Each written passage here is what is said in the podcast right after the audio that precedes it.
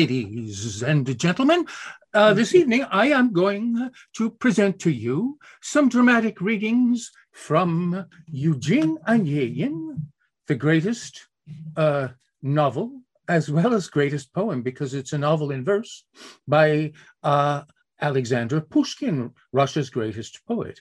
Uh, I'll uh, in, I'll try to accustom you right away uh, to how the thing works so that you'll feel at home. And I've taken the, the first stanza and I'll recite it for you in Russian, and then I'll translate it. And that'll be the, on, the only Russian language part of the program because we have so much to say about the main topic. Did, did, did you get what my main topic is?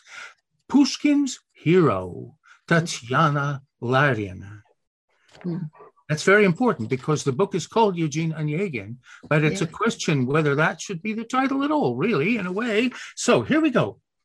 Uh, sonnet number one, and uh, it's a novel in verse. Pushkin calls it Roman v stichach. His words, a novel in verse. So all the way through, you're going to be hearing sonnets, and in my translation, of course, there'll be sonnets.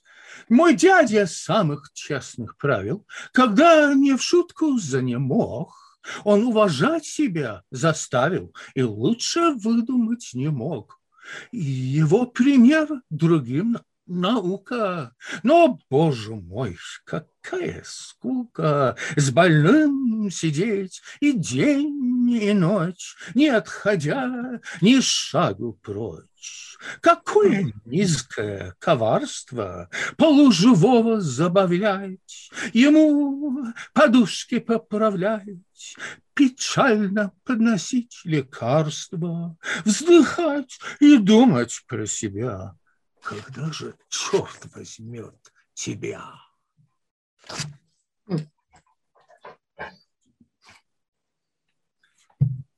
little kids in in uh, Russia, as I understand it, who stu- who learn this poem, uh, often memorize the beginning. Uh, if so, it's a bit must be a bit of a shock to their parents, although their parents went through the same thing, so they've probably become accustomed to it. But the, the language is a bit rough. So we start chapter one, and here's how it goes. The first stanza, sonnet. My uncle, oh, by the way, maybe you've noticed they have, they have four beats, not five, the way Shakespeare used. Also, the, the rhyme scheme, which is consistent throughout, was invented by Pushkin and has nothing to do with Shakespeare's, although you'll probably enjoy the couplet at the end, which may well, uh, as uh, Cheryl suggested to me before the show, uh, have been borrowed from Shakespeare. My uncle, man of meet demeanor, when he at last indeed grew ill, required attendance. Nothing keener was felt by that relentless will. His life a moral may afford, but how to keep from being bored all night, all day, with bedside chat, and never take a break from that? What creeping, cheating, and deceit, to keep the dying entertained, puff up the pillows, then look pained to bear a medicine not sweet, and think the deadline's overdue. When will the devil come for you? That's Eugene's thoughts. But doesn't uh, uh, the author very nicely get inside his character's mind? And uh, uh, yes. Then, of course, I reply to everything. Did I did I mention that? This is two novels in one. For every sonnet Pushkin writes, I write a sonnet reply. And in that way, we converse together. And I'll tell you another habit of Pushkin's, which I copy. He barges in. This novel is only half about Eugene Onegin, or less than half. It's half. It's a quarter about him and a quarter about uh, um, the, her- the hero, as I called her, uh, Tatiana Larina, and the other half is all about the narrator. That he borrowed that technique from Lord Byron, who, in his best-selling poem uh, "Childe Harold," the most popular poem in Europe in 1812, uh, set the precedent for always barging in anytime you like. And then Lord Byron continued that. He kept it up throughout his career. In in his second big poem, uh, Don Juan, uh, as they call it in. Britain. Don Juan, he barges in also. And so I barge in with my mm-hmm. replies to sonnets throughout the book. Here we go. Friend Zoya Learning I had made a promise when at last retired, I'd write a sonnet daily. Weighed the thought, if sonnets be desired, Onegin, why not render? You may entertainment find, and two will have some practice at your craft. At first I, quite unwisely, laughed. Onegin Englishers are not, and never were, in short supply. Another needed? Really? Why? I'd too quick thinkingly forgot. My heart could write replies and be a partner in a colloquy. That's been my theme throughout, right? Last time yes. we had that inter internal interview between uh, Rückert and uh, the ancient Chinese, and then before that, uh, mm -hmm. I mm-hmm. interviewed all sorts of Russian lyric writers. Now, I also have, uh, uh, just uh, as, a, as a way of getting you into the story, uh, 1.5, chapter 1, uh, uh, sonnet 5, mm-hmm. he's talking about uh, Onegin growing up and learning the skills of conversing in polite aristocratic society. Mm-hmm. We all have learned to master this and that in amply varied ways. Well bred will fit right in won't miss the prompt reward of social praise. And Onegin could his speech endear to stringent critics and austere. Well read, if a pedantic lad, he happily the talent had in conversation, unconstrained, to touch but glancingly on themes, with look that filled with learning seems. In grave debate be self-contained, and then surprise make ladies smile, whom flashing epigrams beguile. As, uh, as Pushkin does in his poem, he barges in, and I will barge in too, and talk about myself and my life.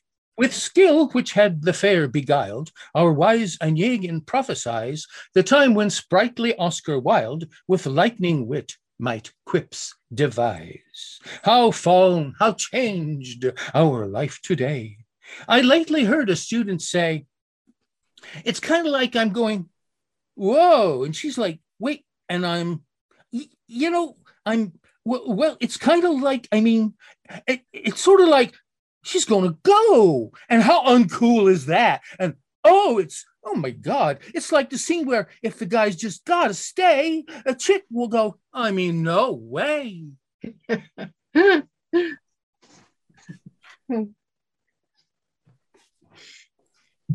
Perfect. I really enjoyed that as uh, yeah. even more than most others in this entertaining book. yeah.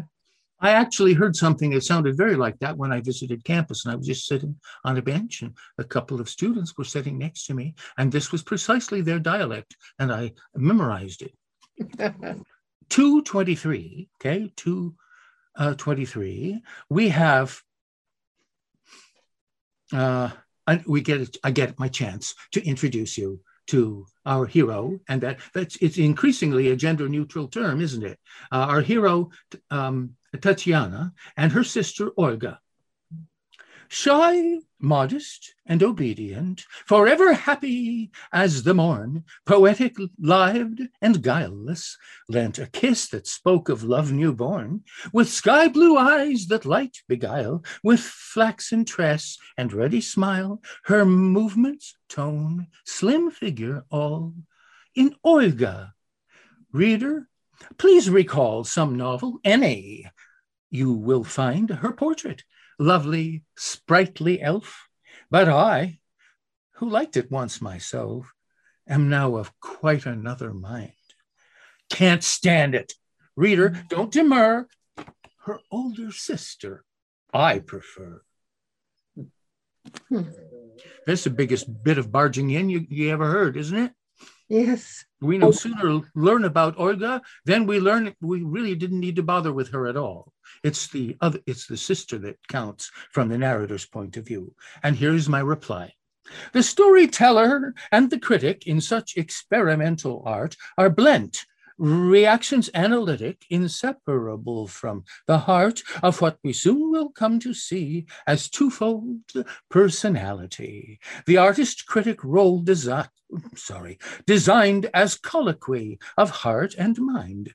In Ludwig Tieck's fine Puss in Boots, the hearers too would have their say and loudly comment on the play with critical, satiric, wit critical satiric suits a dialogic attitude with Riley wanton style imbued.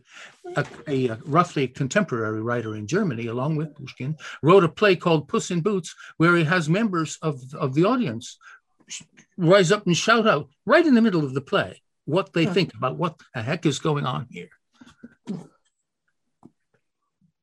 Tatiana was the sister's name, not hitherto in novels found. Self willed though we are not to blame, we think our odd selection sound. Why not? Mellifluent to say, although I know that in a way it might recall archaic days or memories too common raise. In names too little taste we show, of poetry I'm steering wide. Enlightenment won't quite abide with us. It had no chance to grow as yet. A strained affectedness. That's all we've gained, or even less. Reply. Our poet is a connoisseur of proper names. He notes a few of those he claimed sound sweetlier than most. The Hellenes liked them too. Thus Theodora, Agathon, and Thecla he admires, and on the theme of high and low he finds, mid simpler folk, these finer kinds. A special name was needed for a maiden whom he wished to prove high thought to noble deed might move, uncommon, quite unlike the bore the junior sibling seemed to be, as we have just begun to see is this is all a bit of a digression on the unusualness of the name Tatiana. It wasn't common for, for lady, ladies in the gentry to get this name. And we'll learn later on that Tatiana's mother's favorite best-selling novel, on which she based a whole lot of her feelings and ideas, was Pamela by the Englishman Richardson. Oh. And it's interesting, he, the 18th century uh, novel novel writer and bestseller producer, uh, Richardson had the same uh, problem uh, with his readers and Pamela. That wasn't a common name either. He got lots of complaints, or not complaints, but but uh, questions. How do you pronounce it? Mm-hmm. Might be Pamela, you know, if you've never heard it before. anyway, Tatiana is not wasn't a common name at the time, but you can bet it's a common name today. Mm. Tatiana, then, we'll call her. She will call her, barging in as I'm the novelist here, I'll do what I want. Yes. Uh-huh. She, without her sister's beauty rare, without that freshness fair to see, appeared with an estranging air, unsociable, sad, quiet, staid, a timid doe in sylvan glade. She to her own dear family, a stranger maiden seemed to be. She felt a distance, I would say, from mother, father. Though a child, she took small part in children's wild, loud laughing, leaping, avid play, but often spent the livelong day beside a window, hid away.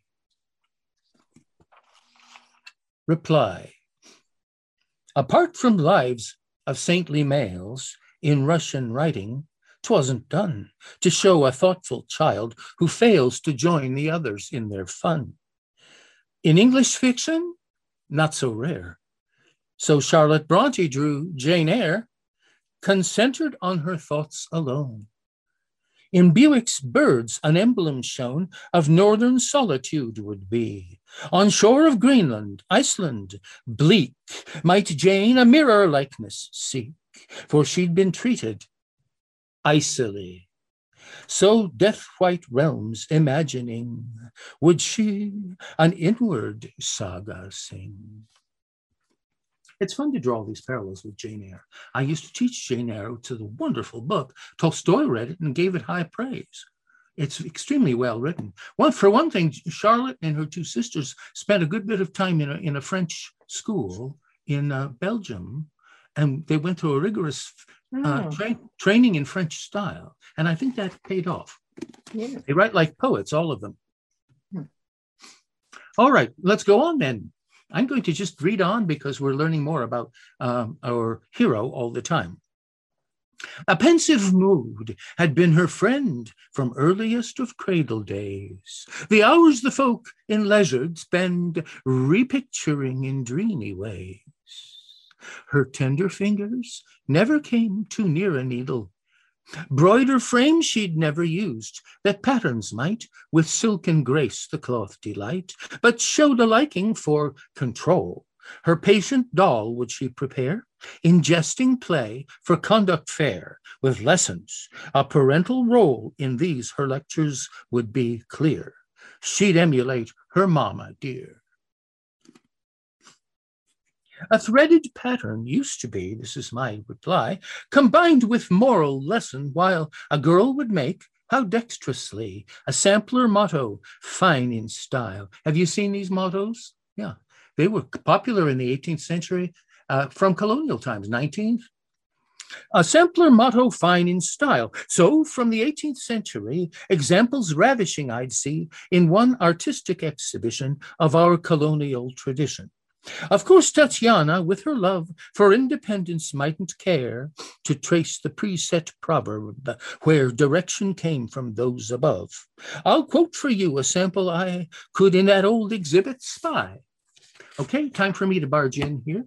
I'm not even going to bother writing a sonnet. I just put it on mm-hmm. in as a supplement, and the title of the book is a form true dialogic verse translation with lyrical replies and supplements. And it happens that I took my daughter at just about this time to the Metropolitan Museum of Art in Manhattan, Mhm. and they were having a special exhibit of samplers written by Hmm. young women in uh, the 18th and 19th centuries. And here's one that I actually copied down in, in our experience book. I took my daughter whenever I'd go anywhere, uh, along with an experience book with blank pages, and we would write things down. Oh, nice. So this is called Metropolitan Museum Exhibit Poem Transcribed. With Sheba's queen, ye American fair, to adorn your mind bend all your care. How blessed the maid, whom circling years improve, her God the object of her warmest love, whose useful hours successive as they glide, the book, the needle, and the pen divide who sees her parent's heart exult with joy, and the fond tear stand sparkling in their eye. Hmm. Can't you picture the girl comes home from school and her parents couldn't possibly be happier, and they frame it right away in the parlor? Yeah. Tatiana will have none of that. Cheryl, you have a comment on it? Yeah, I just, I, I was just looking to see, is this, is the quote from the sampler there, or the adage, or whatever you would call it? But I think you're just describing the process. The the sampler is is the text itself that the girl was embroidering in embroidery. Really? Yeah. Oh, okay. The, the, the 18th, this- this is every word was exactly as not just not written, but sewn onto a sampler cloth by an 18th century girl. Wow. Okay. All right. Yep, she's yep. she's gotten in, indoctrinated rather thoroughly as to what she should say. Yeah. It's, it's very obedient. It is pious. It is correct. Okay. Elegantly written, too. I like it very Mm. much. Tatiana, at the time which, which we are speaking of, had left her doll. The fashion trends and gossip she would not, in talk with her, recall. And other whims of childhood were in equal measure strange to her. But horror tales on wintry night enthralled her heart with chilling fright. When Nanny kindly would invite her child friends to a meadow wide, she'd not play tag, but stand aside and turn away her troubled sight. Their laughter seeming tedious and silly, all their trivial fuss. Hmm. See, this is a pretty odd kid. She reads the equivalent of Edgar Allan Poe while the other kids are out playing outside. Mhm. Reply I've cited lonely youthful dreamers in Bronte and in Mansfield Park, Jane Austen's Fanny Price, redeemers of value midst a moral dark. But these were each a Cinderella. Stendhal, indeed, a Cinderfella portrayed in Julien Sorel. I don't know if you've ever read The Red and the Black. I didn't. But no. that's naturally our hero, Julien, has two brothers and he hates their guts, and the feeling is mutual. Parable, the parables such writers tell show each protagonist maltreated by a pair of brothers, sisters, or of sibling like despisers. For a happy ending, these defeated must be. Tatiana, unrejected, calm solitude, herself selected. Hmm.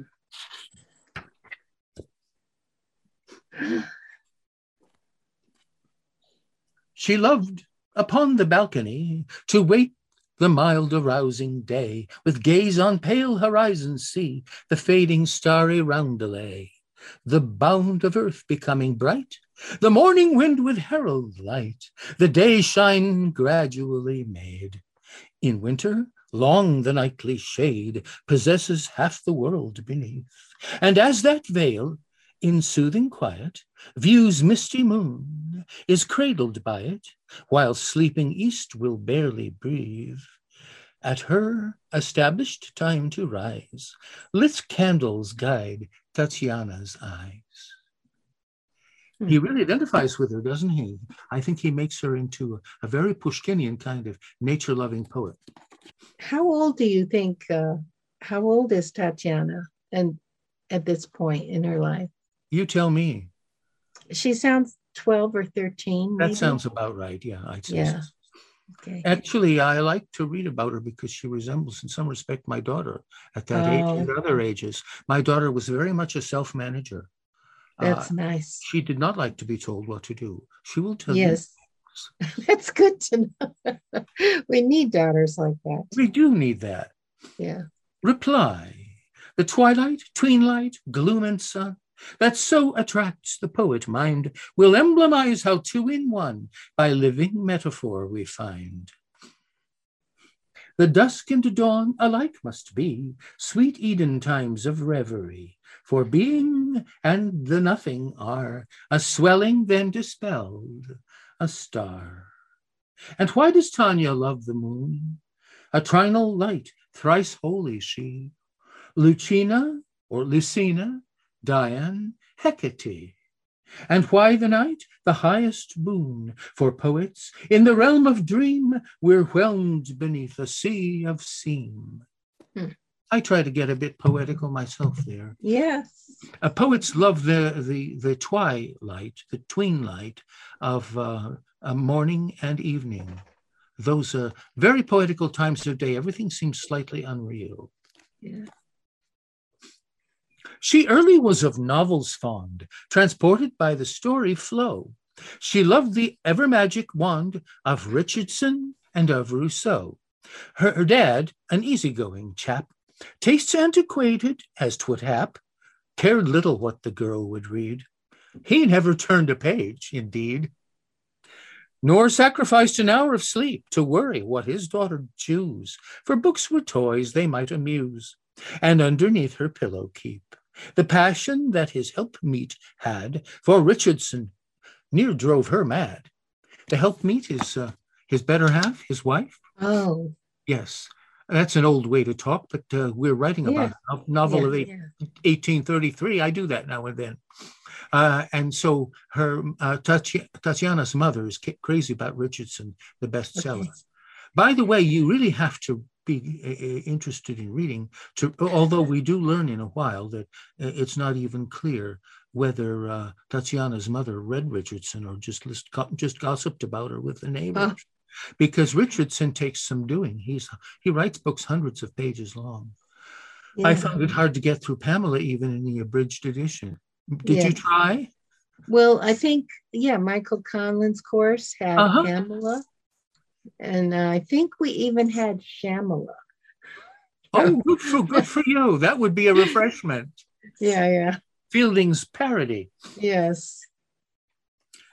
Now I explained to you a bit about Rousseau. Many people have Yes. heard of his confessions and his political Okay. theory, social contract, but not too many people know any more about his novel, uh, La Nouvelle Héloïse, the new Heloise. And the reason they don't know much about it nowadays is that he writes even more than Richardson, or at least it's a it's a neck and neck competition. Hundreds, hundreds of pages. Rousseau's The Recent Eloise I've never read, I'd best I confess. Dear reader, pray forgive me, please, and even esteem me nonetheless. For medieval Abelard and his Louise, dread fate was hard. A monk and nun were not allowed to act as these had done. He bowed perforce to what a foe had thought appropriate. But I demur. Unmanning never should occur, no matter what some doctrine taught. The newer Eloise to me could not a pleasant prospect be. Are you- So he was writing about Eloise, Eloise? and now, it happens that Rousseau did not write about Eloise in the Middle Oh, Ages. okay. He wrote his novel and he proceeded to call it La Nouvelle, the new Eloise. This Okay. is the, in other words, I'm going to rewrite the medieval story of Eloise and Abelard. And a darn good thing he did too, because you know he was castrated for what I know. That's no that's no uh, uh, thing that you want to include nowadays. Instead, No. he writes a story. I won't say it's a happy story. Rousseau has what looks inside himself when he writes, and he had one of the most unhappy love stories I can think of. And so the new El- new Eloise is not one that you would get a great deal of pleasure out of. But even the title, as I put uh, made it very clear here, uh, in a way turns me uh, in the other direction Yeah. But uh, it would be the sort of thing that might attract, if not uh, the, the the undevoted reader of uh, uh, such as Ta- Tatiana's mother, at least some of her lady friends, and they'd be talking about it.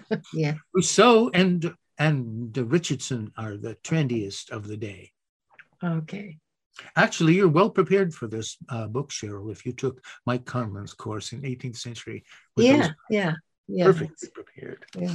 But why this love for Richardson? She'd never read that great auteur, nor could it be that Grandison to Lovelace she'd perhaps prefer. But long ago, Princess Aline, who lived in Moscow, her cousine, these people would in talk portray. And at that time, her fiancé, I put this, look at this is only in parenthesis, she'd marry him against her will ranked second in her own esteem to someone else, her perfect dream, dubbed Grandison, it gamble hard, a dandy, sergeant of the Guard. I don't know that uh, I'm not going to even risk commenting on uh, uh, young uh, women nowadays, uh, whether they get entrapped by these trends. But this poor lady was imprisoned. Oh, Even her, even her would-be fiance, whom she didn't get to marry anyway, took second place to a hero of Richardson. Her Richardson came second hand, but that's all right. He's all the rage, far famed throughout the Russian land, and mentor of the present age. To Pamela, in Pamela he showed a maid who traps for her employer laid, but kept his mind on wedding bells. Allurement paired with patience tells. You notice that's quite a time, ta- a time saver. Cheryl, in four lines, I summed it up. yep. She traps for her employer laid, but kept his mind on wedding bells. Allurement paired with patience tells. The soldiers Richardson got scrambled, for Grandison's morality proves nearly perfect as can be. He never sank or drank or gambled. Confusion, though, is nothing new when we the Russian nobles view. Hmm. Like him, she would with care be dressed in fashion and becomingly, but caring not what she thought best. They led her to be wed, pardie. Arranged marriages, yes, the, the, the, the custom at that time. They led her to be wed, pardie. Then to distract her from the woe, the prudent groom had planned they'd go off to the village that he owned. She there at first had raved and moaned and wept. The panic might have meant, if unrestrained, a dire divorce. but household labors take their course. She got accustomed, was content. Thus habit from on high will bless and take the place of happiness. That happens to be one of my all-time favorite couplets from Pushkin. It sounds beautiful in Russian. Привычка свыше замена счастью она. Thus habit from on high will bless and to take the place of happiness. That's a very Pushkin mooded uh, couplet. He often combines irony with a bit of nostalgia uh, and humor. Yeah. Irony, it's it's irony and, and it's a bit of sadness, but with a with a touch of wit. Yeah. An apt concluding adage. We appreciate the Stoic thought. The author conscientiously informed us who the lesson taught. He read it in Chateaubriand, Moses indeed, and with élan delivered. Through your notes we go, dear poet, and our holdings grow. I too refer to many things in my replies, and if there be a commentator who for me plans similar attributings, I only ask that such a one write Pushkin stanza. Have some fun. See, I'm. I don't see why I should be the last. Some other uh, aspiring poet may wish to jump in too. Write a third novel. Hmm.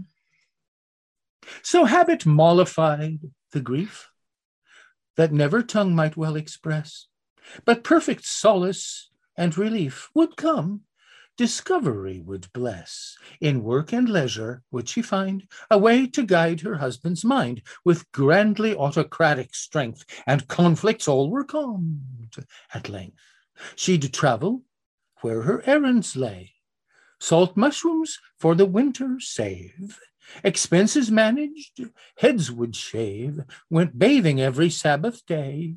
In wrath slapped servants in the house, nor would consult her humbled spouse. In other words, okay. I married. Hmm? Go ahead. Well, I have a question. So Please. this is Tatiana's mother, right? Exactly. Yeah. Okay. Are they exiled or self-exiled? They're not exiled anywhere. Oh, I mean, I thought he took her away from the glamour of the court and the city. Oh, well, it, no, they lived in a rural estate to start with. Okay. He took uh, Tatiana's mother away from those novels of Richardson and Rousseau, ah, okay. where passion was glamorized. And now it turns out that household chores are what life is about. And that's not such a bad thing if you can micromanage and tell people what to do right and left. Okay?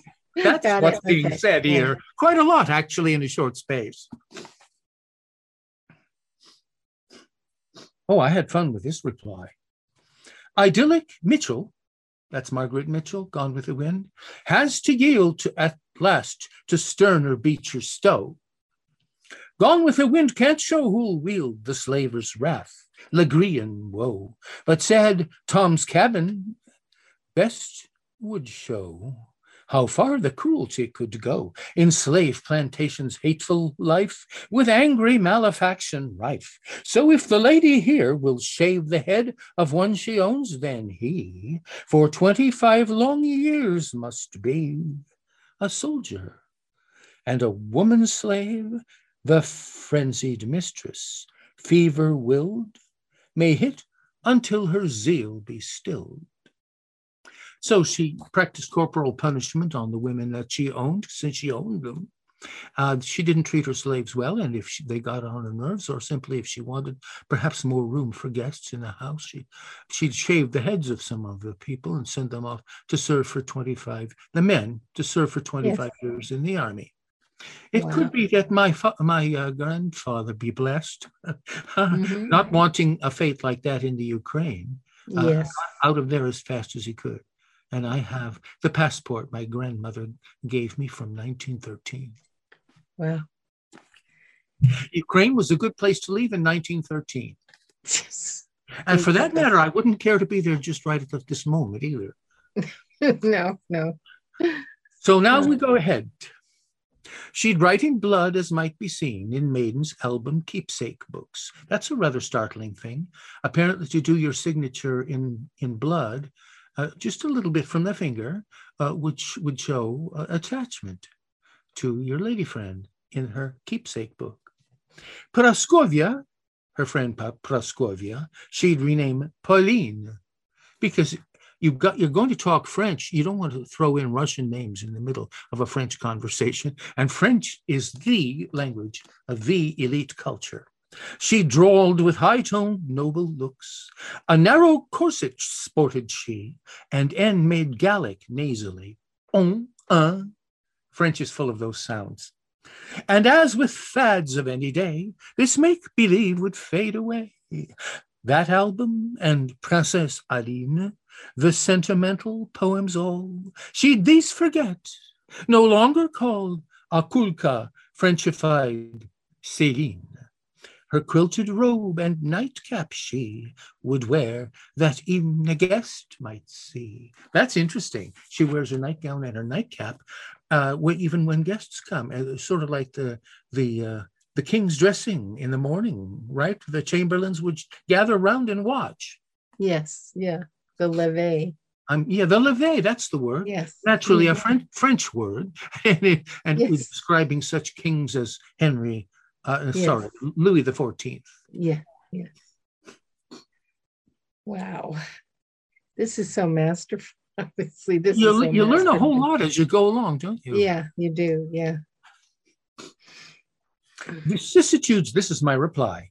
Vicissitudes of nation aping it may divert us here to trace. First, Peter's up to date reshaping, that's Peter the Great, mm-hmm.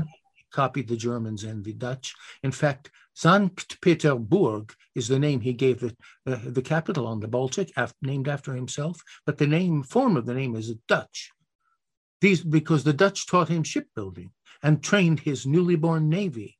See, ah. Peter the Great wanted to Russianize, to modernize the Russian state, and he did it on the backs of the serfs uh, by modernizing the army, the navy, and the bureaucracy.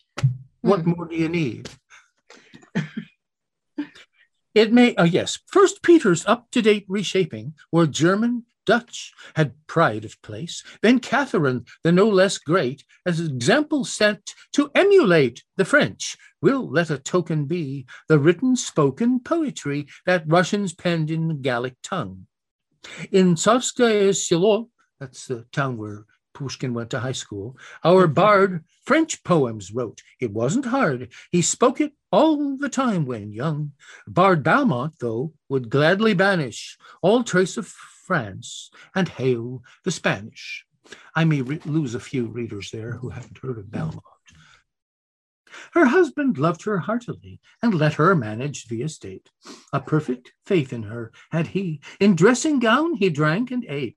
So life continued much the same, and in the evening often came the neighbors, like a family, who quite good natured seemed to be. They'd share a grief or glad deride, or laugh a bit at this and that. The time will pass, and all is packed, and Olga here will tea provide. Comes dinner, sleep, a happy day. The guests contented ride away. I'm commenting now, the civilized amenities of rural living we have heard described in pleasant melodies that gently breathe, and if a word is uttered, 'tis because it came more softly than in eye of flame, to a sparkle with a wetness blent to mild the sprightly element. The kindness in the speech of friends that know not how to scold or chide unfolds what will in lives abide, where skies sent liking never ends. O love, who are the life of me, by you let mercy worlded be. Uh, some people may wonder what called forth all of that. I think I was soon to get married. I think I was very much in love at the time. And the idea of love appealed to me, so I let myself go. Next. They'd in their tranquil life preserve st- loved legacies of yesteryear. Shrove Tuesday'd come, and they would serve the Russian pancakes all hold dear. Mardi Gras, right? Do you know when that is this year? I do because I looked it up. When is it? March 1, Oh, March the 1st. It's just around the corner, Shrove Tuesday. Mardi so Gras. it is.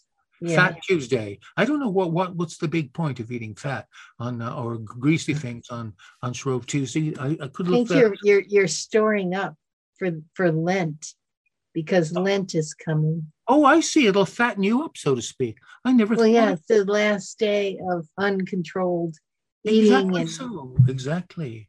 next uh, day is Ash Wednesday. And Mardi Gras means uh, it's the carnival.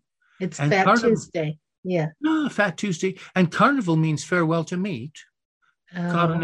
Carnevale. Oh, okay. Isn't that interesting? Yes. meet, meet goodbye. Yeah. Okay. Twice yearly they devoutly fast. On carousel fine times they passed. They carols liked and roundelay on Trinity when people may, while yawning, hear a solemn prayer. They'd on the lovage tenderly their tears let fall in droplets three, and kvass they drank as if 'twere air. When guests were served, the ordered be by rank and by seniority. I went to Russia in 1962, and I noticed Yeah. that there were vending machines everywhere selling kvass. It's a kind of mild beer, but there were no age Oh. restrictions. You, you- anybody could buy some kvass. It must have been fun for a teenager. I'm not personally myself very fond of beer, so I didn't go nuts Yeah. over kvass either. Reply.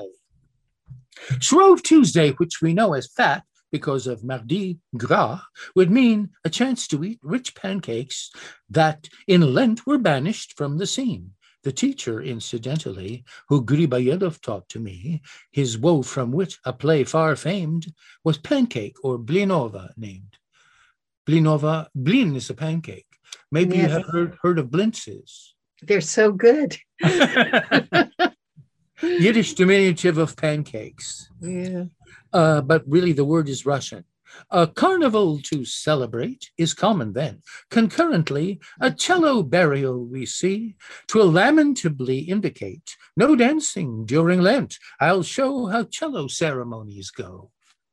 This is a very, very interesting thing. And in many ways, studying Russian culture with Pushkin taught, uh, motivated me to learn a little bit about the culture around here. I wasn't brought up celebrating Shrove Tuesday or Mardi Gras. Yeah. Uh, so I thought, what exactly do you do? And then I came upon this thing uh, where uh, uh, you have carnival. We don't have carnival with masks, but I did learn that in uh, Binghamton, New York, two different groups of people celebrate the burial of the cello. I never heard of that. It's it goes on. uh, It, when I was writing this, uh, it was going on and flourishing, and I went to both parties. One of them held by the German club. I was a member of the Mhm. German club at the time, and the other staged by the uh, the Czech, Czechoslovak people at the St. Cyril and Methodius Church. And in Mm. each case, the ritual was basically this. Uh, it had the same idea. You bury a cello because the ch- it isn't a real cello. You make one uh, uh, Okay. out of this and that, uh, whatever's handy, and but and you paint it well so it looks properly like wood, I guess. And um, then you you uh, you bury it. Uh, and that sim- symbolizes the end of dancing. Cello uh, is a is a good uh, uh, um, um, as- what should we say? Uh, used for uh, village and rural dances. So it's a, treated as a folk instrument and to be buried for Lent, right? Because Mhm. no dancing during Lent. Mhm. But in the meantime, you have a party because this is not Lent. This is the day before. But at the same time, it's a funny sort of party. It's a Uh-huh. fun funeral. What James Joyce once called a fun for all. Uh, it's a fun funeral because you're, it's a burial service. The difference between the the uh, the Germans and the Slavs is that in German they had an actual funeral lament in Latin recited by the, the fake priest, whereas Yeah. the fake priest in the Czechoslovak burial sang a, a Scot a, uh, a a Slovak uh folk song instead. Oh. Doubtless a sad one. I couldn't make it out what it meant. Huh. Ready for the Beggar's Ball, sponsored by the German American Club, Vestal, New York. I anticipate tomorrow night when the German Club A Beggar's Ball will be holding not to be a sight. You, in contrast, are a vision. All garments I have bought today I'd call casual, not ragged. That seems right. You'd eschewed the vagrant option, wise to avoid an overstrange display. Comedy, though no one need despise, good Salvation Army clothing may suit the relaxation of the day. Jeans and plum hued top, a compromise. That's what uh, my lady friend decided she would wear. Oh. When the ornamental contrabass they call it a contrabass. It's actually, a, it's the size of the cello. Mm. German club officiants with care bury in a snug, secluded place, lending thus for Lent a sober air. To the merry room, no gloom will dare overtake the mourners who might face, for their consolation sweet to say, panaceas fitting to the fest. Every worry let us wish away, contrabass in Lenten peace to rest, will be laid with rituals mm, the best.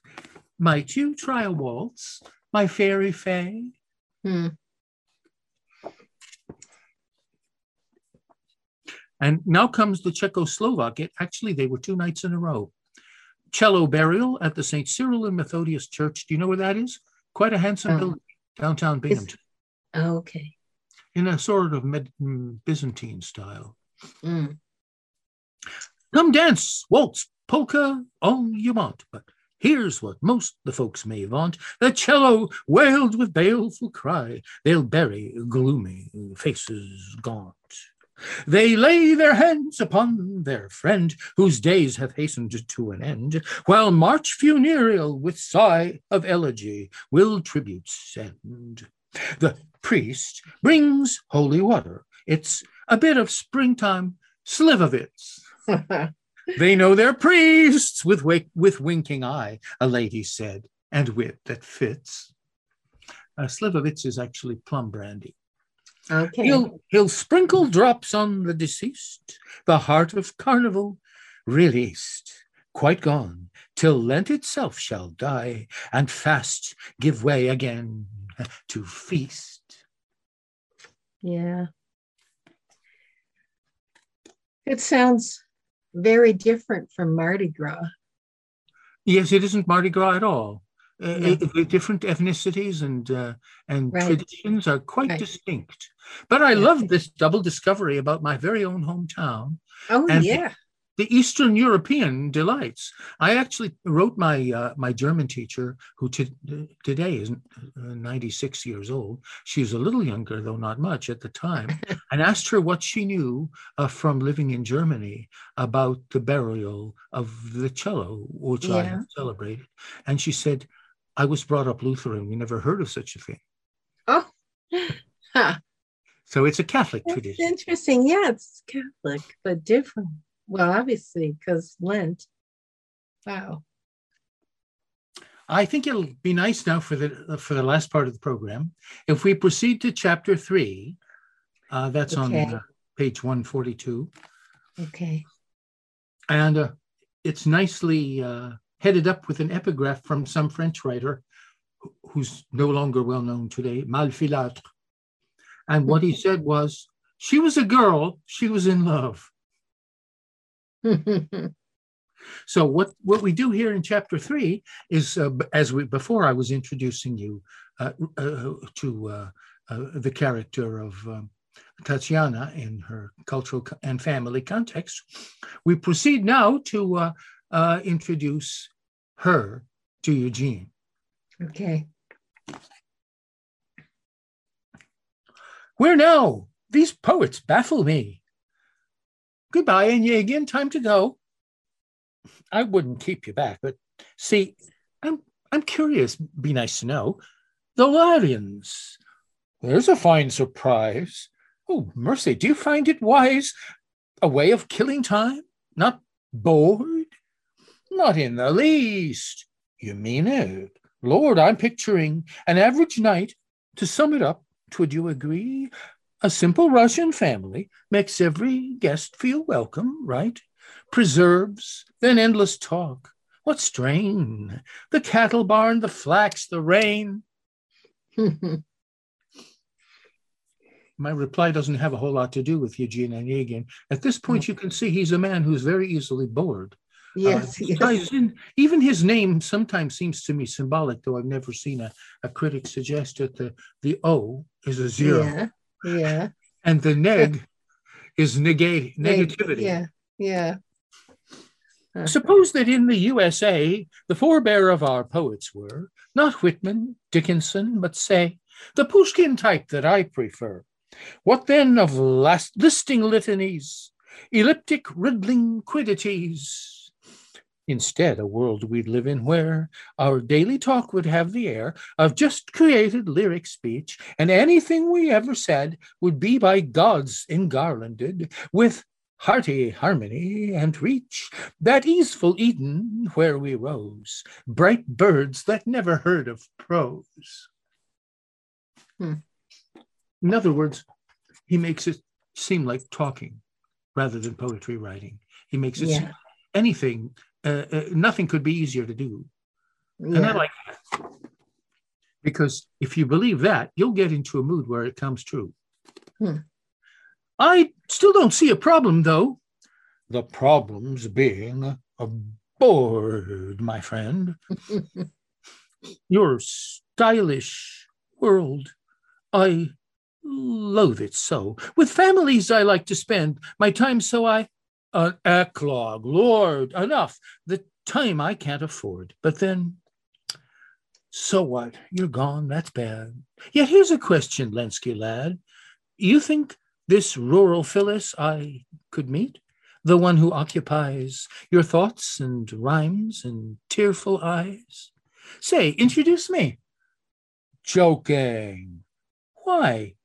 Sure, I'd be glad. Say when. Let's go. They'll warmly welcome us. I know. Hmm. So this rural Phyllis is Phyllis the name of a beautiful girl? Uh, Yeah, know, Phyllis an is- idealized. Phyllis is a stereotype name in uh, Okay. uh, in uh, uh, what should we say stories of uh, how the shepherd maiden falls in love. okay. Phyllis is an ancient Greek name, and all the way back to Theocritus in his Idylls, uh, or happy romances of country love, they were using the name Phyllis. They just throw it in as a trendy name. Okay. It's like Okay. Philadelphia, right? Huh? Like the town, city, Philadelphia. What about? The, oh, the root. yes, that means brotherly love, doesn't it? Yeah. Yeah. we have remnants of uh, Greek etymology floating around in our Yeah. culture. You Yeah. notice uh, another thing that he used, he called it rather ironically an eclogue. That's a happy shepherd poem. Okay. So that's also that's from ancient Rome and in Greece also. Uh, they, they they get a bit of a classical education. These people and they, they Yeah. throw Yeah. they throw the terms into their common speech. Reply. You know who best could emulate Onegin lines? Their lively breath. I recommend The Golden Gate by modern author Vikram Seth. He's from India, uh, Okay. or at least his family was, but he's an American and a very good writer. And he writes in Pushkin stanzas just the way I do. Oh, And he, okay. and he wrote a novel called The Golden Gate in Pushkin stanzas. We hear of San Francisco life, the 1960s, ugly strife when he when we had fought the Vietnamese and they defeated us with ease. The high point of the action came when throngs a speaker heard, a priest who railed against the bombs released, our blamable and lasting shame. All characters, including him, their sonnets made with grace and vim. Hmm. So the priest gives a disarmament speech in Pus- Pushkinian sonnets. I thought that was a neat achievement. yes. Then we come to to uh, uh, sonnet 3.3. Mhm. They're ready to be off to this party. Let's go. The men would soon be nigh the manor. There they'd be required with old time habit to comply as hospitable folk desired. One knows the favor that awaits. The jam passed round on little plates, on oilcloth cover, black as ink, the jugs of huckleberry drink. Mhm. And then we have a tribute here to romantic subjectivity. Uh, the, the poet Oh. couldn't, couldn't think how to finish, so he left the next six lines blank. Yes. It just left blank. Now, what am I going to do? I'm the commentator. Uh, I Uh-huh. decided I would write roughly the same number of lines that Pushkin wrote uh, and uh, say something that Pushkin might have said about Okay. the in- incomplete nature of this contribution. Mhm. Why missing lines? I guessed your thought. I'll fill you in. I wrote all six. But then, while I'd gone out to fix a wagon wheel, my cook had got some papers she supposed were trash and put them in the flames. They're ash. Hmm. I love to talk about this material. I'll, so Yeah. I'll, tell you, I'll tell you another little secret. Uh, that if the joke is not mine. I didn't steal it from Pushkin. I took it from a short story by Gogol, the author of The Uh, Overcoat. Did you read The. Overcoat? And The Yes. Nose and Diary of a Madman? Yeah. Well, at least the overcoat. I'm not sure. The diary, maybe. I'm not sure. If you read The Nose, you'd remember that one. I didn't read the nose. well, he wakes up one morning, the protagonist of the nose, to discover his nose is missing, and the area where it used to be is just as flat as a pancake. Oh. And the story goes on from there. okay. Now, let's continue then. Uh, uh, that was uh, just a little bit of a comic diversion. Mm. They, by the shortest road proceeding, were homeward bent, full speed ahead.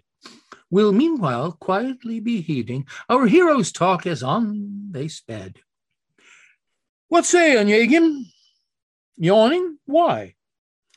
Mere habit, Lenski. Yet your sigh is not contented. I'm all right. The dark comes earlier each night.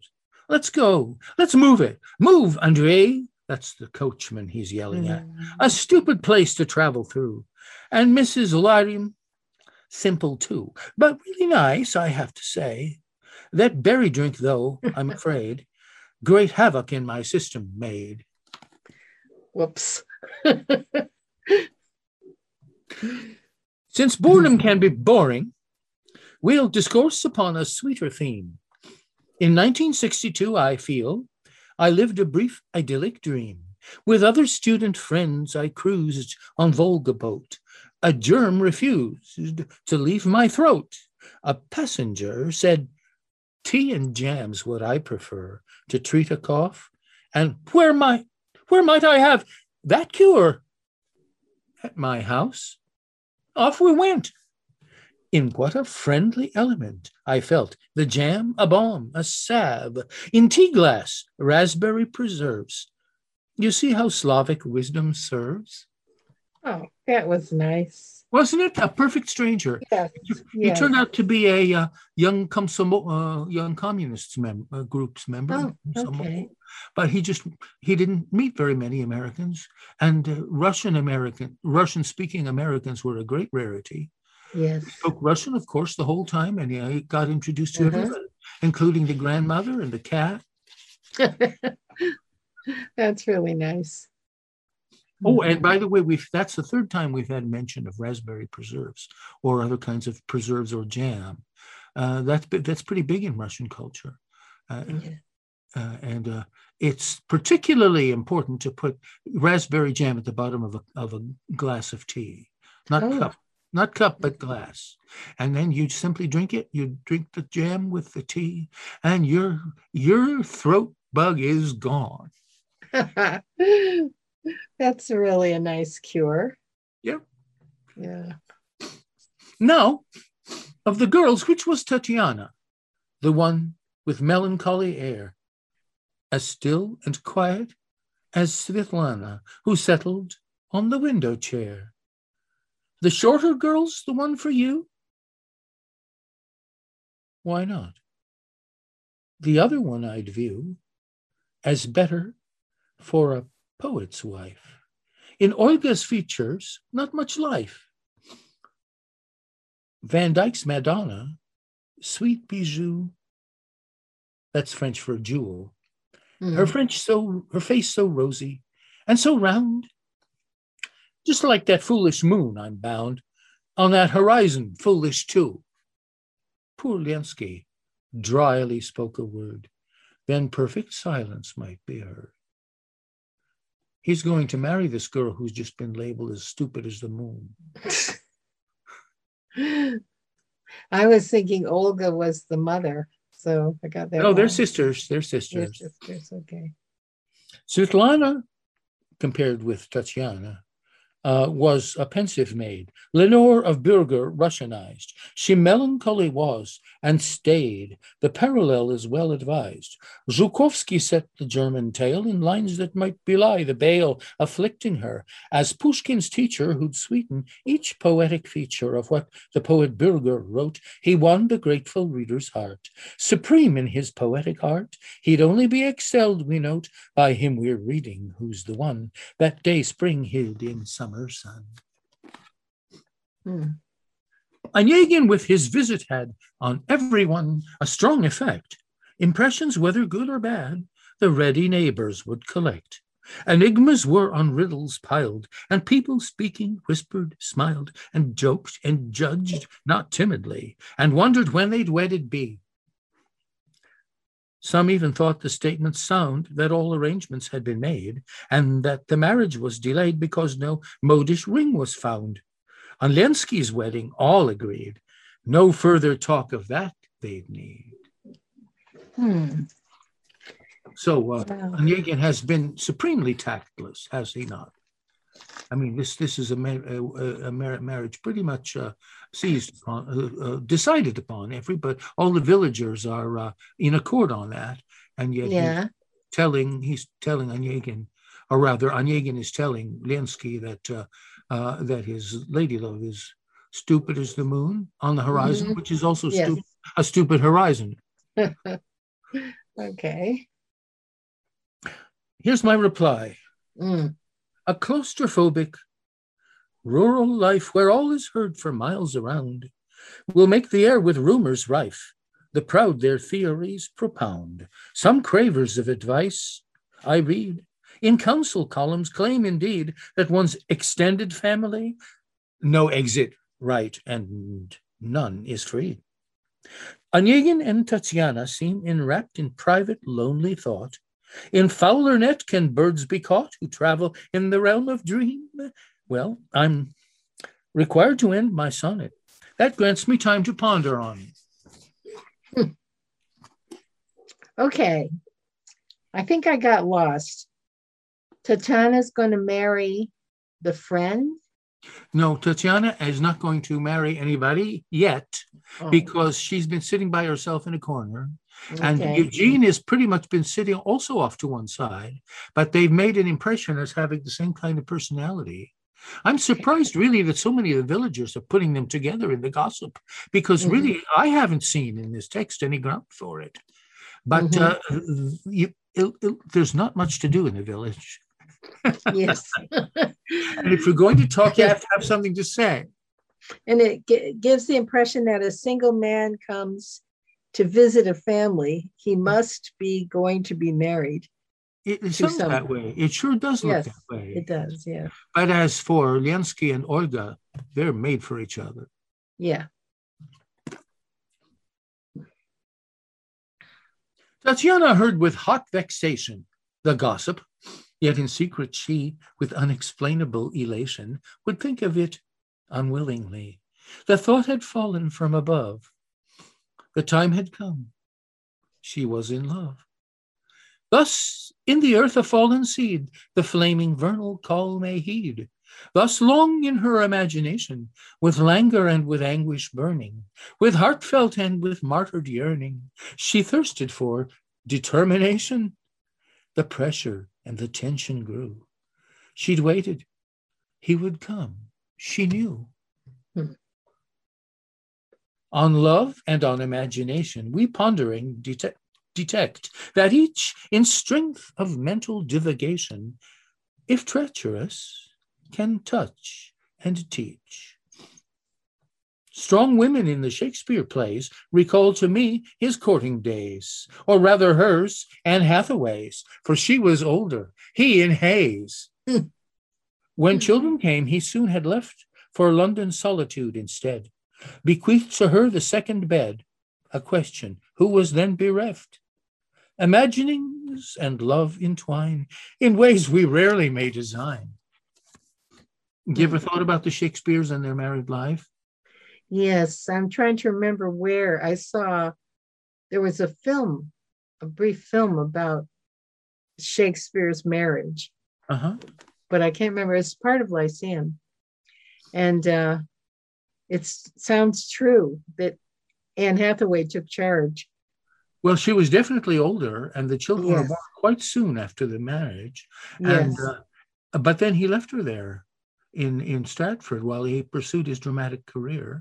But I have to say that even though it always puzzles people that in Shakespeare's will he leaves his wife the second best bed, nobody isn't doing quite to make of that.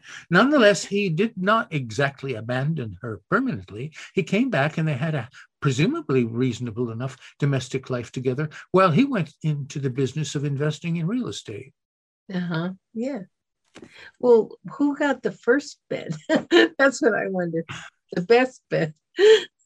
I would love to be able to contribute, but I know my limitations. Uh, hmm. The waiting's over. Out, away. She's now decided. It is he. And two, alas, by night or day, sleep fevered, lonely, dreamily. All's filled with him. To her at length, by unrelenting magic strength, all speaks of him. They irritate, the tones of tender talk elate. The servant girl, officious eyed, no guests are welcomed by the maiden, with heavy desolation laden. Their idle chatter she'll deride. Like their arrival unawaited and pressing presence unabated. Hmm. Great botheration here may be in brusque, unwanted, rude intrusion of daily plain reality, usurped the rule of pure illusion. A love secure at center may embrace within extended ray all things it will be warming and be Midas with transforming hand of golden light. Love throws out fear, or so we're led to understand. But trouble hard to countermand confronts a bubble dweller. We're just nothings when we try a role we didn't write and fight the soul. Hmm. And rapt with what alert attention she'll read a novel, honey sweet, with animated apprehension, imbibe the flattering deceit. Creation's granted life and power, inspired by gladsome dreaming hour. The lover of Julie Volmar, Malek Adel, and de Linar, and rebel Werther, head a whirl. Incomparable Grandison, who always wearied me for one were for the tender dreaming girl in single image duly stored of dear Eugene, whom she adored. We do see a problem, don't we, if you're brought up uh, as a village girl and uh, he- he- there's nothing really available to you uh, in making life decisions except those terrible media. Mhm. And so here it, it isn't uh, what is Brad Pitt or uh, or Tom Cruise. It's those novels written by the Yes. French and English. and but they put you into a dream state which may or not be good for you. Hmm. The memories crowd thick and fast. Romances floating as an ocean of fancies gathered from the past and present in a magic potion, contained, compressed, and recombined, had maddened Don Quixote's mind, and in the 19th century would enter Mrs. Bovary. Tatiana, Emma, sisters, twins. Hmm. I hadn't thought of this before. We're going through a double door. The dizzied mind with fever spins.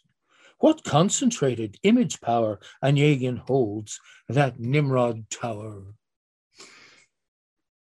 Interesting, isn't it? She might. Yeah. like uh, what did? What's Madame Bovary all about? Except a woman who reads and reads and reads, Yeah. and uh, uh, that it doesn't have a, a, a, uh, the best of effects, let's just say.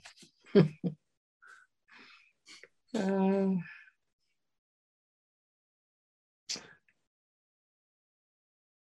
Imagine if, huh, sorry? There she goes. there she goes. There she goes. Imagining yeah. herself the queen of writers long delightful grown, Clarissa, Julia, Delphine, Tatiana, still in woods alone, will wander with a parlous book. That's poetical for perilous, and frequently will have a look and seek her secret fever dreams, the while her heart with fullness teems. She'll sigh, then taking by the hand another zeal, another's grief, entranced to heart of true belief, a letter speaks for lover grand. But Jean, the news I'll gently break, for Grandison you'd not mistake. Hmm. A dream, midsummer night we find. To creatures of the woods akin, Tatiana, bright in fancies blind, self transformation would begin. De Stael, Rousseau, and Richardson complete what reading had begun by making her a one in three. Lucina, Dian, Hecate, the triple form of goddess moon, may hint at lunar fatal haze, canicular of dog star days, with stellar wand and silver shoon. I image her on grassy glen, reciting lines to absent men. Hmm. I'm having a lot of fun here. I Yes. enter into the tone of voice and state of mind, which Yeah. is once uh, very romantic and hazy Yeah. and, Yeah. and gentle and empathetic, and at the same time, it's yes. it's got that Pushkin irony in the back of it. And I'm wondering what Eugene's going to do.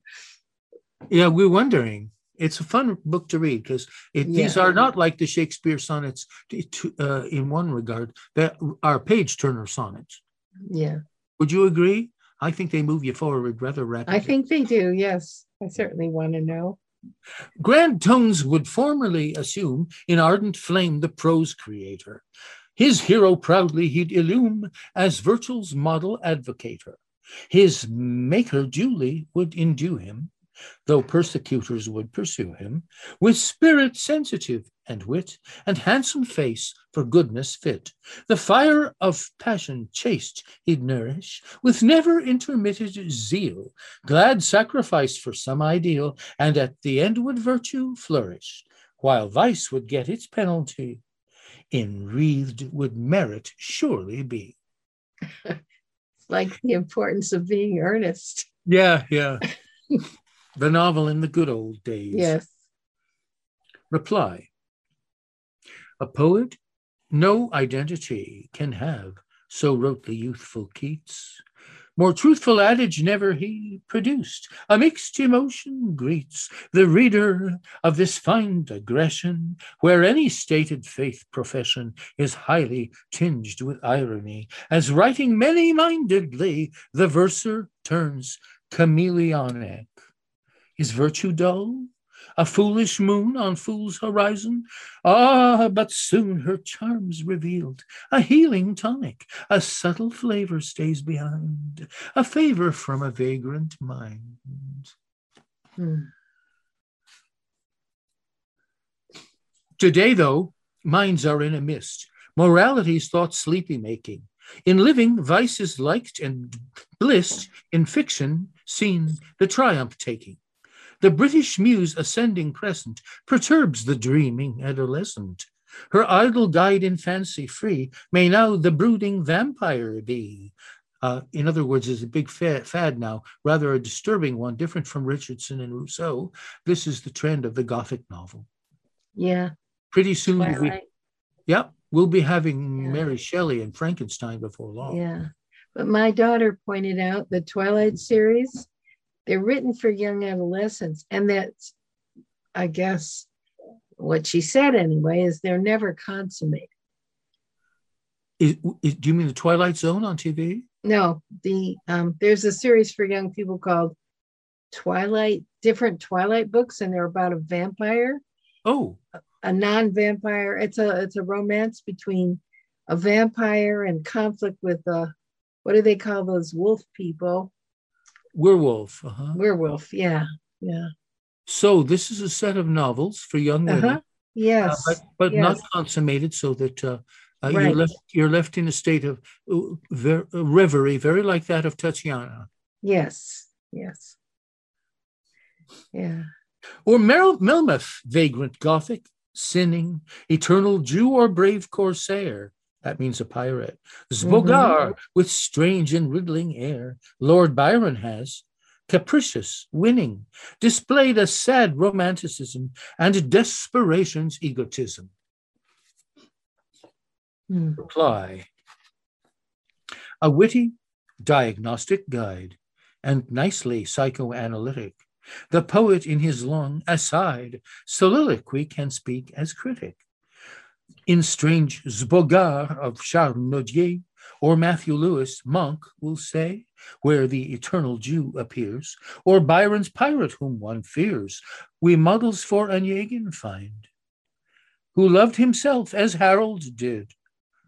That's Childe Harold of Lord Byron. The double, the double's never truly hid, but Hyde can make the Jekyll blind when child projected on the scene, ill tinted by a vivid spleen. Hmm.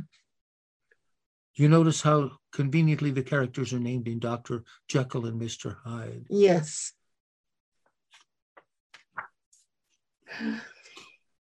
I noticed also that you added the E to child. I, I did that because of Lord Byron. Child Childe Harold, yeah. with an E. A Which child. Hmm? I've never read Childe Harold, so Uh, it's a magnificent book. It- it's a magnificent book. He does love himself, but at the same time, he does have a tremendous amount of ability. And he sings in a more complicated stanza than this, and with perfection always, and with tremendous vigor. Uh, basically, Childe Harold's pilgrimage is, is a traveler's guide. He's going through Europe, and he's going through Europe at one of the most dramatic, fascinating, and chaotic periods of its history, the time of the Napoleonic Wars. He, he visits Waterloo. Oh my, I didn't It's a know. huh? I didn't know that. Wow. It's a it's a wonderful poem. And as far as the child, uh, i- i- with an e, it's a, it's an uh, archaic word that meant a candidate for knighthood in in the Middle Ages.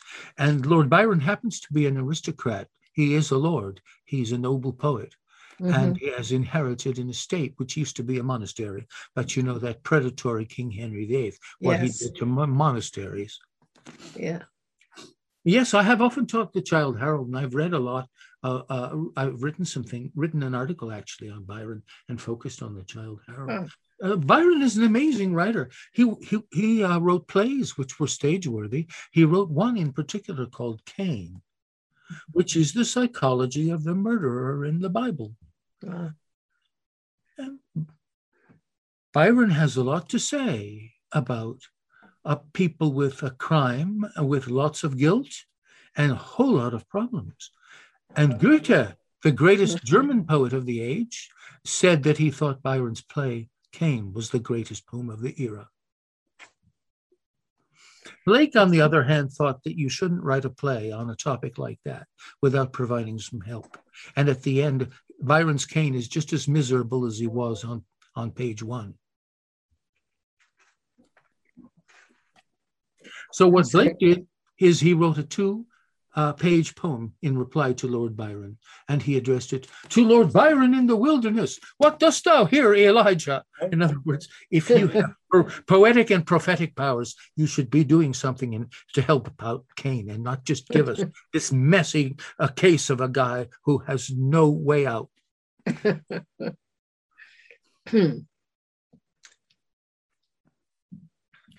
Uh, 313, I think, is where we are. yeah. So, where's the meaning here, my friends? It well may be that heaven's will might say, Your time as poet ends. New demon then the mind to fill. May Phoebus' form no more disclose, but lower me to life in prose. With model on the older line, I'll novels write in my decline. No torments hid of a villainy will I portray so threatening, but plain relate a simpler thing. An old style Russian family I'll paint, love's captivating dream, and ancient habit, pure, pristine. I think Olga would like to read a book like that, but I don't think Pushkin will ever write it. no. The, me- the feeling mixed of which I spoke before comes through quite clearly now. Indeed, the poet doesn't joke entirely, for we must allow he plied a mastercraft in prose. Uh, he wrote short stories, very good ones. Mm. The first Russian short story I ever read was called Vystrel, The Shot. It should be read. It's really good. Thanks. But lyric bloomings too arose. Nostalgia's rural legacy is too involved in fictions he in latter years would glad compose. A poet's a chameleon, as Keats had claimed, we're never done with changing color, so I glows our speculative reverie, whose tenderness appeals to me. Mm-hmm. Glows means gloss or interpret. Okay. I, I am the interpreter of a poet. Being one, as you can tell from reading this book, I yeah. am permitted to have a few words to say about them. Then I'll retell the simple greetings of father or of uncle old, the young folks' predetermined meetings by linden tree near streamlet cold, unhappy envy's calculations, farewells, then reconciliations, more discord, yes, but in the end to marriage altar will they wend. Words passion languid, I'll recall that when I kneeled in early days at my beloved's feet, in praise from my enchanted lips would fall. I such indulgence will allow, though disaccustomed to it, though disaccustomed to it now. Nostalgic and detailed, bucolic, such would the realism be, where melancholy's blent with frolic in re-engendered memory. That in George Eliot I see, Abandoned Christianity returns when self denying saints the new enlightened writer paints. Thus, Romola and Dorothea, Mill on the Floss and Adam Bede would similarly be, indeed, embodying the praised idea that faithful heart and family are bastions of humanity. Hmm. Little essay on George Eliot there. Yeah.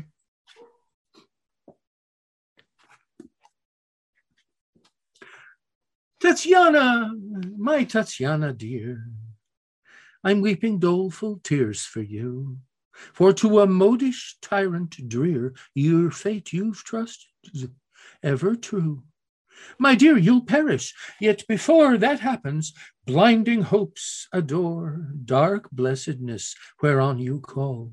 Yes, comforts and caresses all you feel, drink want envenomed wine, while dreams that hunt and haunt you sing. You're everywhere imagining a shelter for a trysting time, and everywhere he's met your eyes. Your fateful, waiting tempter lies. Trysting is uh, rendezvous. Hmm. She's always dreaming of the next meeting she'll have with him. Yeah. Ah, tempter. Yes, revealing word. In Sistine Chapel, I can see the still quite manlike serpent spurred ancestral Eve from rule to free. With human face he gazes and extends to her a human hand to meet her own, as Adam's met our gods who could a world beget. Twin images of touching hands reflect the puzzle that we face to tell a tempter's God from grace, who'd honor well the soul commands. False prophecy let tell from true. Tatiana, love, good luck to you. It's so it nice the way he acts as if He's an outsider, just, you know, Mhm. looking in. looking in. Oh, what an anguish in romance! She goes to grieve in garden now, and bowing down her eyes and brow, she lets her lassitude advance. Behold her heaving breast, her cheek, a moment flaming, love to speak. Her breath has failed her. Softly dies, ears roaring, brightness in her eyes. The night comes on, the moon surveys the vault of heaven at her ease. The nightingale in misty trees a canorous refrain essays. Tatiana vigil keeps, and she to Nanny murmurs quietly. Hmm. Then I'm think, thinking about the nightingale having been mentioned. Pushkin wrote a poem about the nightingale, and, and the Persians have been writing about it for centuries. I've published lots of translations of Persian poems, and therefore I necessarily have published lots of translations of, of uh, nightingale singing to roses. The nightingale in Sufi poetry is uh, a poetry written largely in the Persian language. That nightingale is the seeking pilgrim soul. And the rose that it uh, serenades is the vision of God that it has been granted so far to see. So, a nightingale in love with a rose for a Persian um, a Sufi poet is an emblem of a man in love with a woman, or in the soul in love with the deity. Yeah. Yes. They quickly turn religious. And the distinguishing feature of Persian poetry, which I never get tired of and always fascinates me because I like it so much, is that you cannot tell in a Persian love poem whether it's a man talking to a woman or maybe even another man or whether he's talking to God Almighty himself. It's Uh, it's not considered to be important. mhm. After all, if you love a human, you're loving an image of God. That's nice. Very, very nice. This when one, Nightingale, huh? Sorry. I was just going to ask you about Janan, Janani murmurs quietly. She's she's seeking comfort. Yes. Okay. We'll, when we turn the page, we'll see. All what right. Nanny has to say. I have to say, and I told you that the nanny is the one who taught uh, Pushkin the glories of traditional Russian folk poetry. Yes. The- uh, we know the name of the nanny. Her name is Arina Rodionovna. Now, the common the, the common practice on the serf estates of this plantation society in Russia before the emancipation was Mhm. that a serf woman would be uh, uh, hired as a nanny for the aristocratic uh, child and would grow up with this child and become very much a part of the family. Hmm. Okay. So here's Tatiana. She's a young woman. She's falling in love. She's thinking about getting married, and she still co- she needs help from nanny. Oh yeah. okay.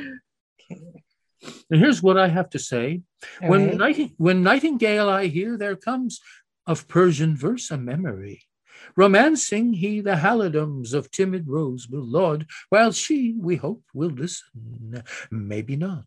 Perhaps, as in Tatiana's thought of mute Onegin, there may be frustration. Over readily had she too quickly filled the void of silence with desire unbound? When skeptical, our poet found a symbol for the soul annoyed.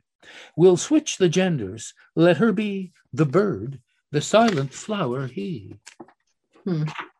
Now I give you a little short poem I translated by Pushkin called fittingly Nightingale and Rose.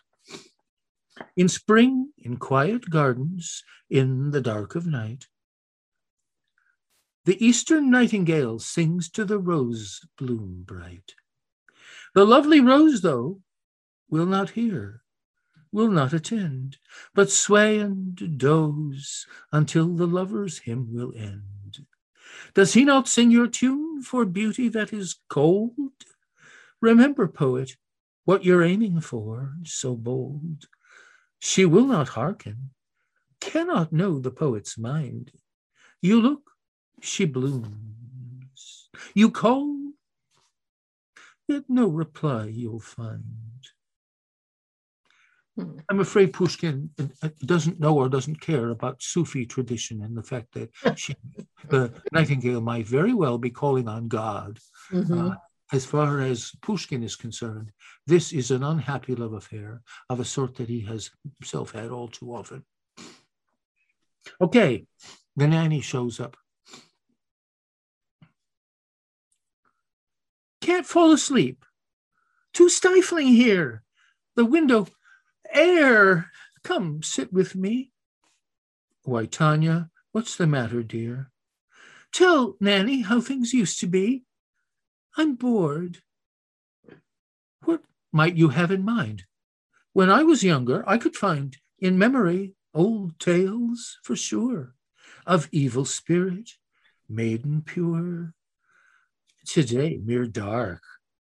The things I knew, so many, but they've flown away. It's come indeed, the evil day, all shattered. Nanny, tell me true. I'll be more clear. I'll try again. Did did you fall in love back then? Hmm.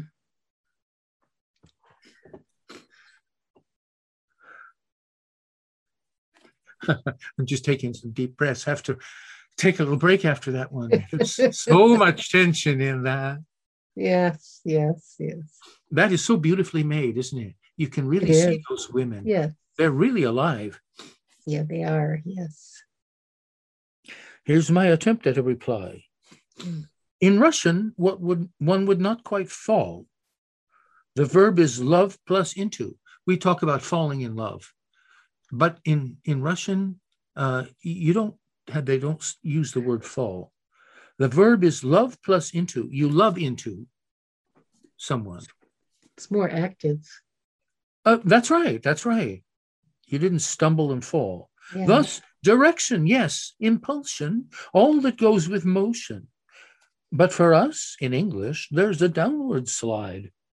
How passive. Passion. As a matter of fact, the word passion is related to the word passive How?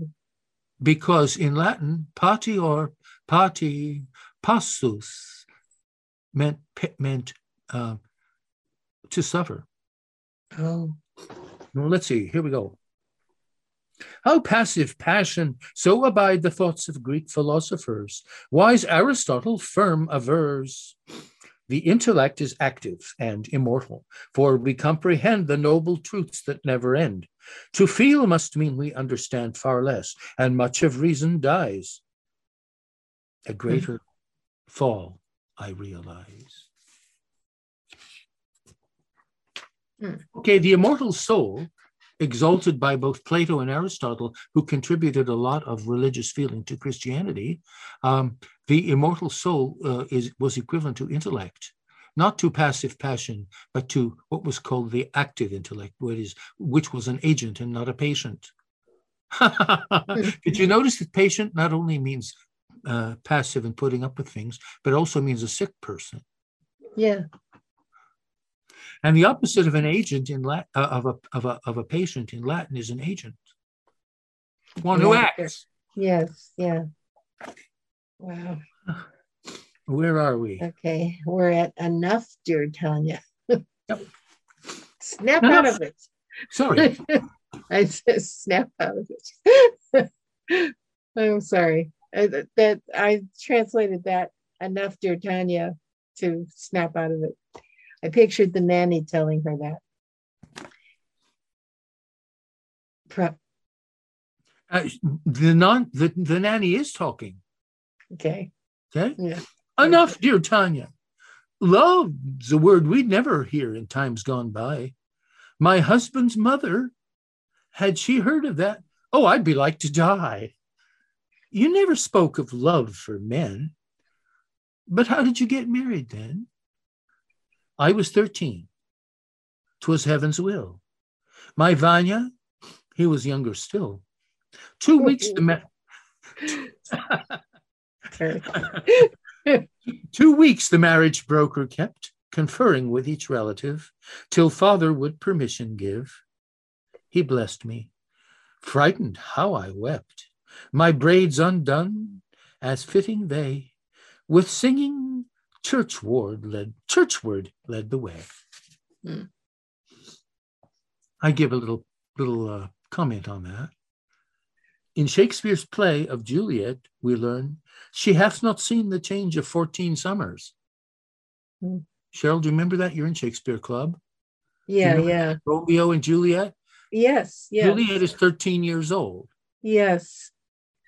Thus, That's... we get a sense, though one may find it strange, of early preparation for a maiden's love or marriage. War that supervened, as well we know, meant Juliet and Romeo would not be wed, yet if they had their wish, another winsome bride of thirteen years of age would bide in memory, for good or bad, when lives are brief and the time is dear, adulthood might too soon appear. Yeah. Then to another household they, but are you listening to me? Oh, Nanny, what a great dismay! Oh, I'm depressed. Oh, wretchedly. I might start crying, I'm that sad. Oh, dear, my child, your health is bad. The Lord sent mercy, grace, and aid. What are you wanting? If I made, wait, holy water drops you need. You're burning up. It's nothing of the sort that. Nanny, I'm in love. Dear child, be blessed. May heaven heed. She offered words of mercy, and she made a cross with fragile hand. Hmm. The nanny, Beldame, comes to mind from Romeo and Juliet. In Keats' St. Agnes Eve, a kind and frightened elder helpers met again. The women three combine, a child to bless with heaven sign. When I the moving lines peruse, Deep love may frighten, for we lose the power of stability, may readily be wounded by the one whose image in our eye depends on mental prophecy. In love we stumble when the soul cannot yet trust the other's role. Hmm. I am in love, she whispered to her nanny. That I'm telling of. My darling heart, you're ill, and you Please leave me, Nanny. I'm in love. And all the while, the moon on high, a weary, languid light let lie on Tanya's pallid cheeks and fair, her disarranged, disheveled hair, her teardrops on the bench before our heroine in her dismay. The kerchief nanny tresses gray, the padded jacket that she wore, a dreamlike atmosphere made still by captivating lunar will. Hmm. Rossetti, Hunt, Burne Jones, Millais would readily have painted this. Details precise and heightened play a heartfelt part in lyric bliss, what with brooding and oniric light that by their literary sight they bring to make divine the form of reverie that's legend warm. Pre-Raphaelite, the Lady of Shalott, in moated grange, the one who'll weave more dream till autumn's done. To these of love, contemplative in wizardry, Tatiana seems akin to me. Her heart is carried far away. Yeah. To moonlight, rays accustomed grown. She feels a thought has come to stay. Please go. I need to be alone. Please, paper, Nanny, and a pen. That table. I'll lie down and then good night. She's ready to begin. All's quiet, moonlight shining in. And head in hand, Tatiana writes, Eugene alone is on her mind. In style unpondered, unconfined, a maiden love breathes free, invites. The letter's done and folded soon. It's ready to be sent. To whom? Do you think to heighten the suspense and get people to read this book, we should stop right there? I'm only going to read ahead. I'm only to find out what happened. But I see now why you said, did you say she should be the hero? That it should yeah. really be, yeah. And she, we can care about her. I care yeah. about her. Yes. Well, Eugene is right now sort of a cipher, I think. A which? A cipher? I mean, a cipher. That's a, yeah. that. That's an unusual word. I didn't quite I didn't expect to hear it. That's per- yeah. that that's what he is. I said a zero, didn't I? That's a cipher. Yeah. Exactly. Yeah. Yeah. Hmm. This whole he's a mysterious guy. Yeah. Uh, uh, we need to learn, I think, more about him in order to make this novel a, a complete uh, undertaking. Yeah. Uh, uh, but the word uh, cipher will help us there too, because it can also mean code. Yeah. Well, yeah, at present, he's learned how to um, make social motions, but he doesn't seem to care about anybody, or he doesn't seem to. He may. I think you're right. And moreover, I don't think she yeah. has had a chance yet to know anything at all about him. Uh, Pushkin, her, was it Pushkin or did I do call her call it a bubble she was living in? But in yeah. it, who, whoever it was, I think it was it was it's correct to say that she her head is filled with with media heroes. Yes, well, that's true. So she might be, you think, thirteen or fourteen herself. No, I'm thinking she's older. Okay. I picture her as more like 17 or 18. Okay. You, so she tell me what you because you don't i don't have any more clues really at this point than you do and so i'd like to hear. Well um, she started out very self-contained and then it is like she caught almost like a disease mm-hmm. um, which was this obsessive interest in eugene. Mm-hmm. but you can't tell if he he doesn't seem to return it at all, particularly. He's very elusive, at least he seems to be. Yes. So her misery, which I think she is in misery, is almost almost an obsession that stands alone, you know, that at this point she thinks about him all the time, but she gets nothing no response from him. That's right. One reason why why we're having this partly this discussion about how old she might be, and, and at least I don't feel I, I can say anything yeah. about it with confidence, is that she's a stronger character uh, than Olga. She was a stronger character from the start. And yeah. when we give a thought to what she's about to do, or rather has just done, she's written a letter. Yeah. And you don't do that, you know. That Jane Eyre might have done it. Yeah. Not very many other women, young women, would have done it. That's one mm-hmm. of the mm-hmm. bolder things in uh, in the literature of this period. Yeah, thinking of uh, Jane Austen's characters. Yes, yes. Some of Jane Austen's women are very forthright and uh, yeah, yeah, knowledgeable. But they couldn't write letters. I think they couldn't write no. to men. Certainly. No, they have to work in various devi- devious and indirect yes. ways. Yeah. And she actually does that. And so uh, it's hard to guess her her behavior because she's so mature. That is, mm-hmm. she might be more mature than her than her chronological age. Yes, yeah. So I don't know what she did. See, so the letter or anything. So I'm thinking, well, she's sure wrapped up with this guy. Well, what what is it? it isn't it? I didn't make that up, did I? Didn't she just write a letter? No, you probably did. Yes. I mean, uh, we hadn't quite got there yet, but she Which planned to.